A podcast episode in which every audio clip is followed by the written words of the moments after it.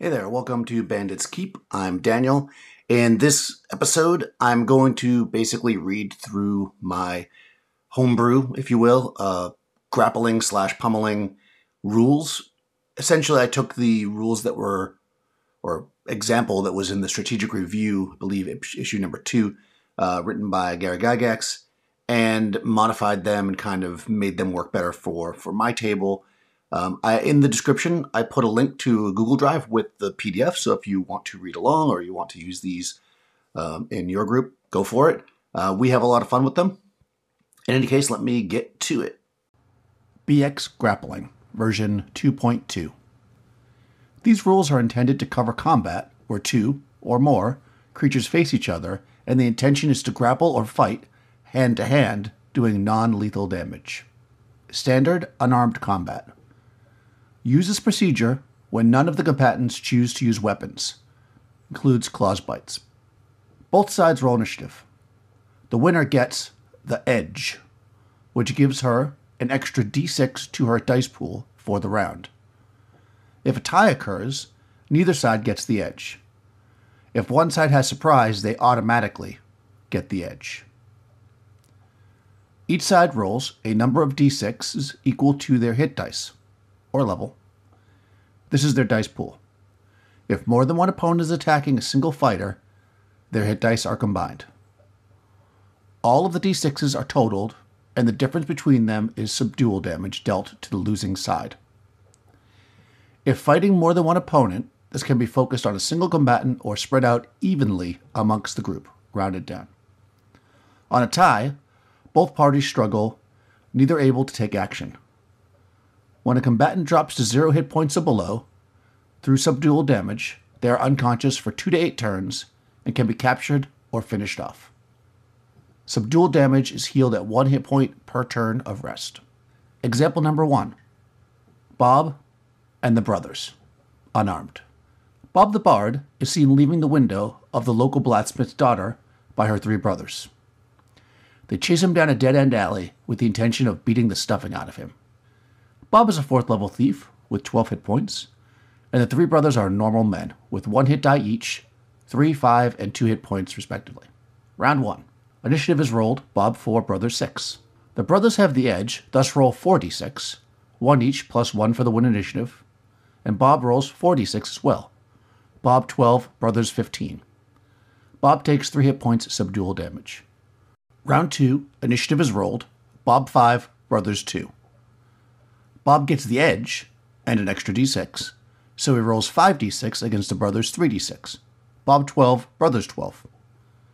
Since it's a tie, neither side takes damage and the fight continues. Round 3 initiative is rolled. Bob 3, brothers 1. Bob gets the edge and an extra d6, so he rolls 5d6 against the brothers' 3d6. Bob 20, brothers 13. Bob comes back hard, doing 7 points of damage. Since he doesn't know how strong the brothers are, he chooses to focus all the damage on one of them, and it's enough to knock Brother 1 out, determined randomly. Round 4, initiative is rolled. Bob 2, Brothers 3. The brothers get the edge and an extra d6, so they roll 3d6 against Bob's 4d6. Bob, 8. Ugh. Brothers, 16. Ooh. Bob takes 8 hit points of damage and is down to 1 hit point. Round 5 initiative is rolled. Bob 6, Brothers 4. Bob gets the edge, and an extra d6, so he rolls 5d6 against the brothers' 2d6. Bob 15, brothers 5. Bob comes back hard, doing 10 points of damage. This time he decides to chance it and spread the damage out equally, doing 5 hit points each to brothers 2 and 3, and knocks them both out cold.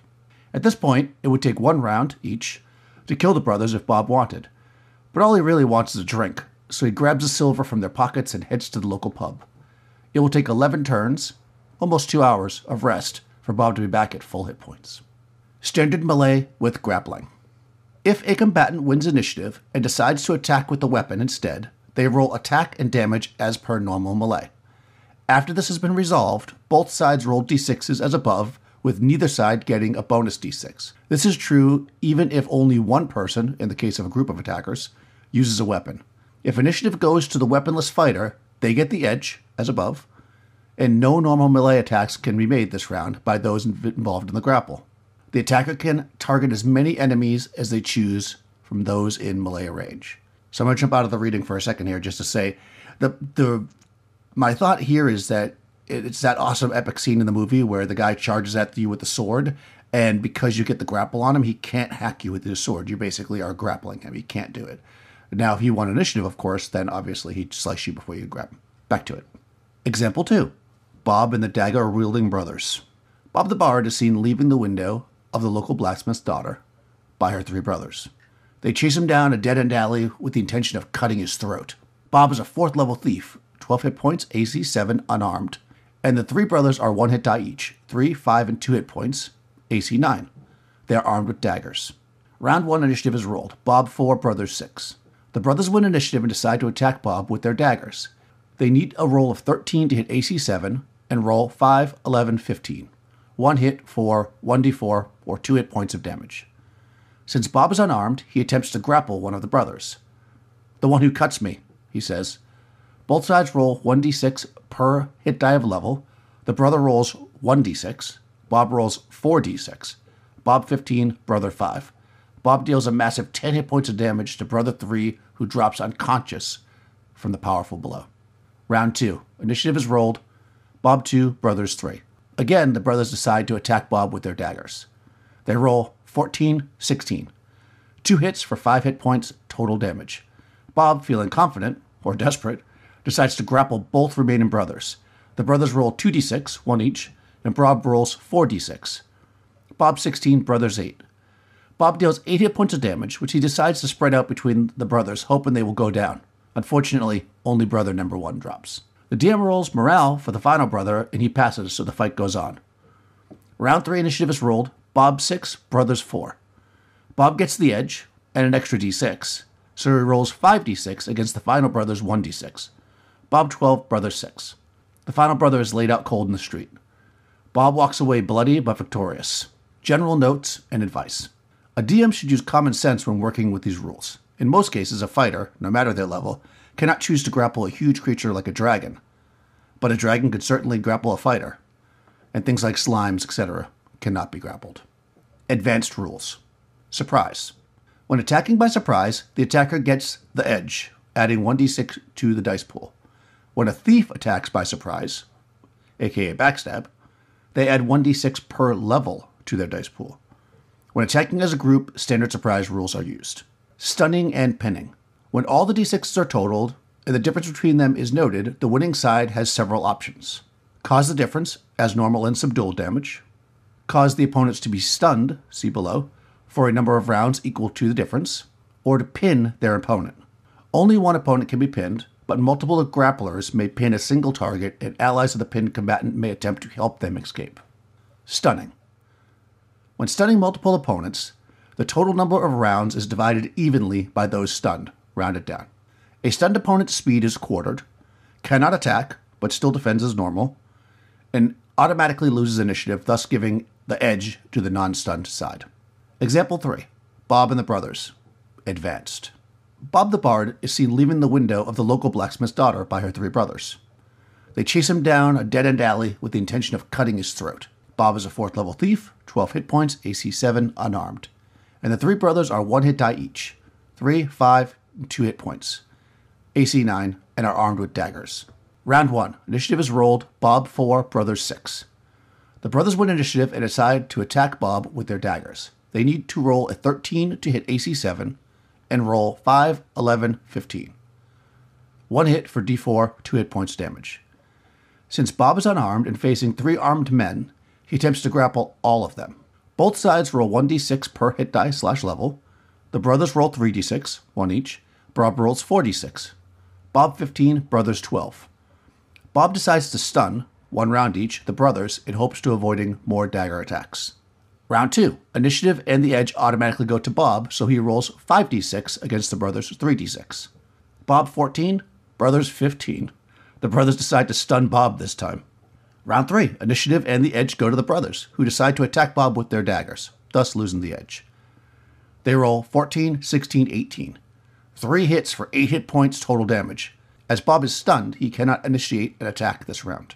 Round 4. Initiative is rolled. Bob 5, brothers 3. Initiative and the edge goes to Bob, who continues to grapple. The brothers roll 3d6, one each, and Bob rolls 4d6.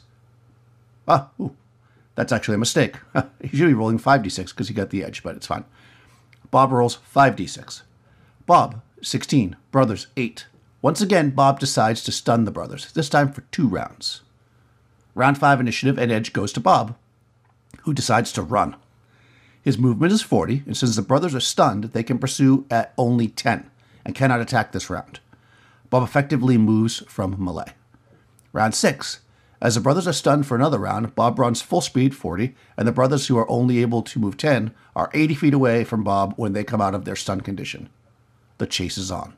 Now, I'll make a note here that I think technically in BX, once he broke from melee, he could actually run, run, and could move much faster than 40, but I just kind of put that in there as a as a little bit of an option.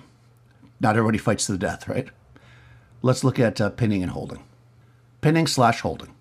Once overpowered, a combatant may only attack with a dagger at minus four to hit, or try to escape the grapple, rolling d6s as normal but dividing the total by two rounded down. On a loss, he takes the difference in d6 total as subdual damage. Upon reaching zero hit points this way, he is exhausted and helpless, but not unconscious.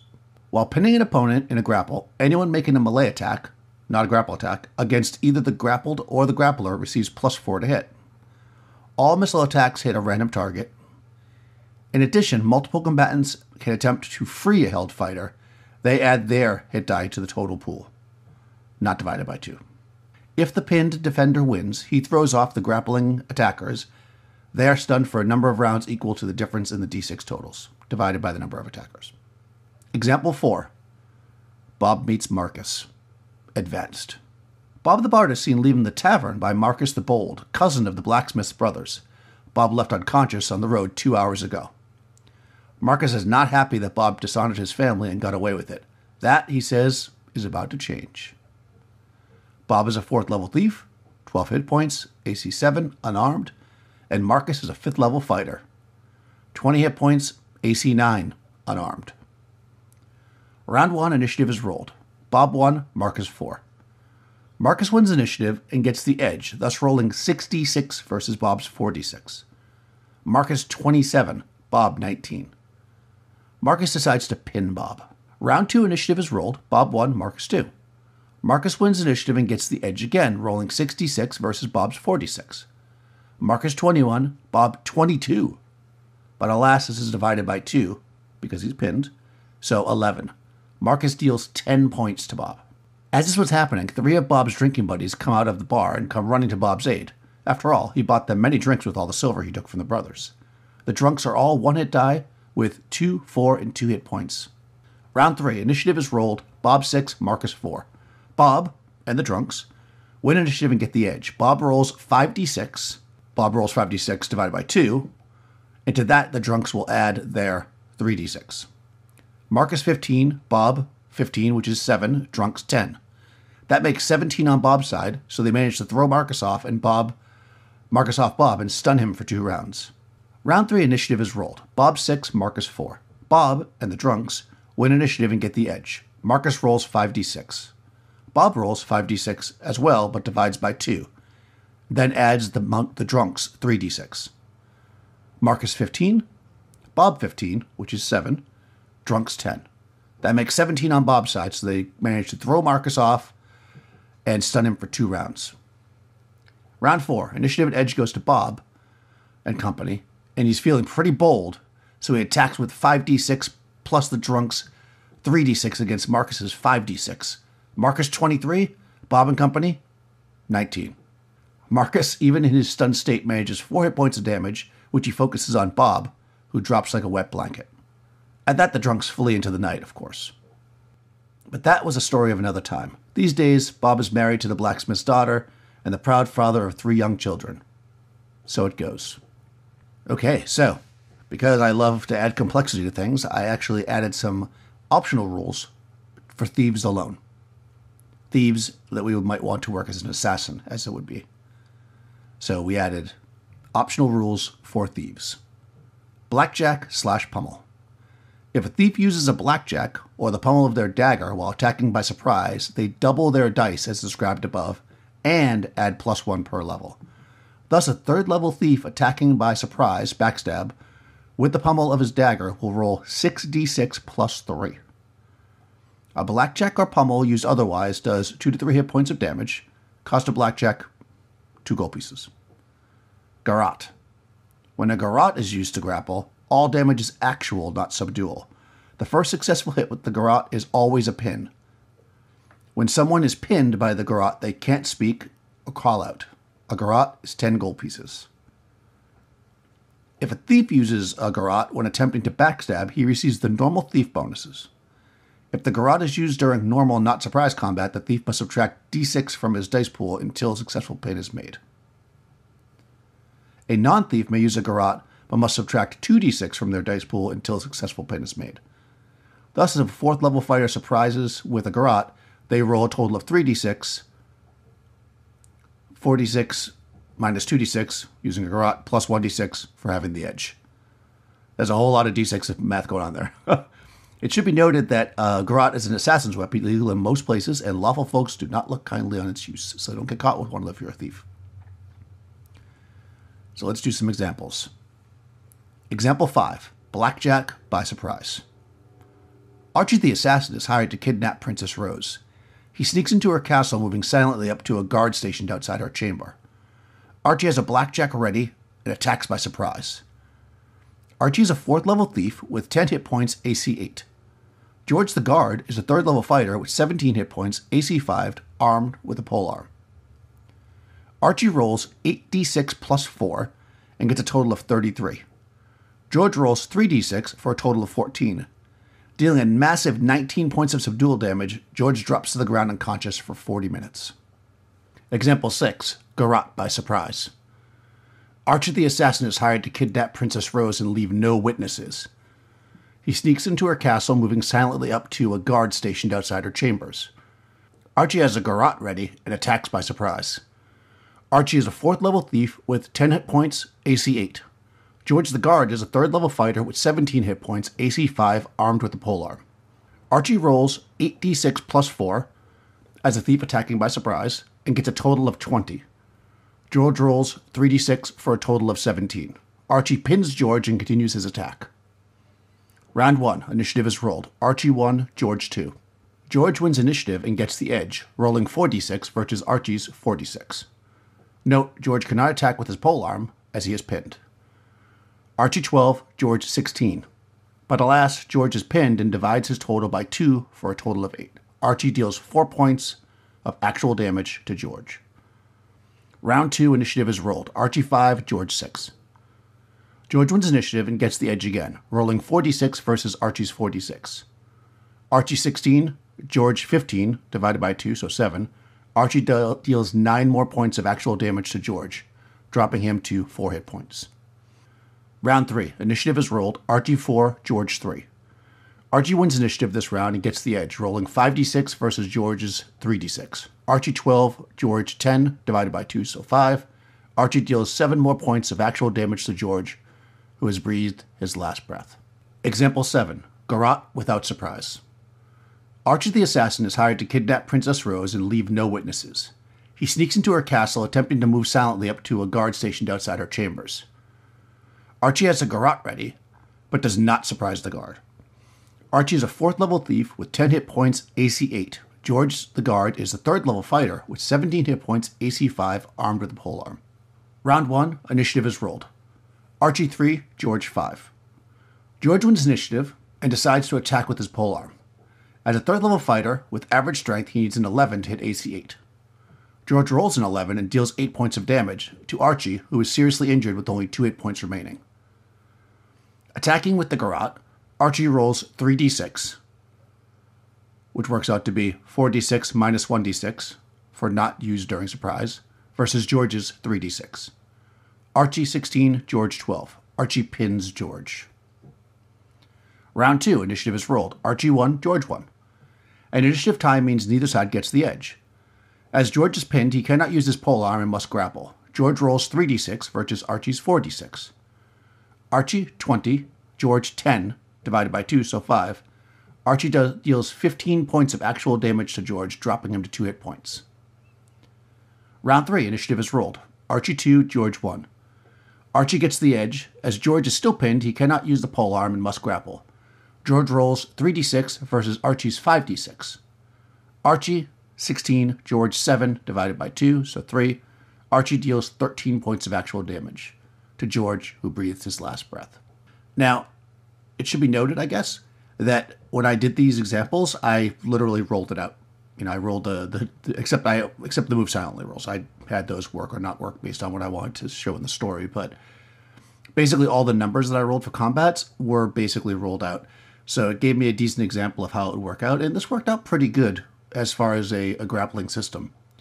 And while there are definitely instances, like for instance, that third level fighter with the pole arm should definitely have killed a uh, a thief, right? With the dagger or whatever. But you know, it's BX, right? So the thief could have backstabbed in the cases that he did get the surprise with a plus four to hit and using a sword, he could have taken out the guard uh, with double damage, you know, pretty pretty quickly, possibly. You know, it's really hard to know. Um, but I think this adds a little extra flavor, and I don't think I'd use the garrote and the uh, the pummel stuff unless I was running like a thieves type campaign, you know, with with assassinations and stuff like that. Thanks for listening, guys. I hope that you like these rules. If you don't, or if you do, or if you use them, or if you don't, or whatever, go ahead and leave a message here. Um, get a conversation going. I've actually developed several different combat systems, so maybe once I get this OD&D thing wrapped up, I will start to get into this if you guys are interested in hearing about them. In any case, I'll talk to you soon.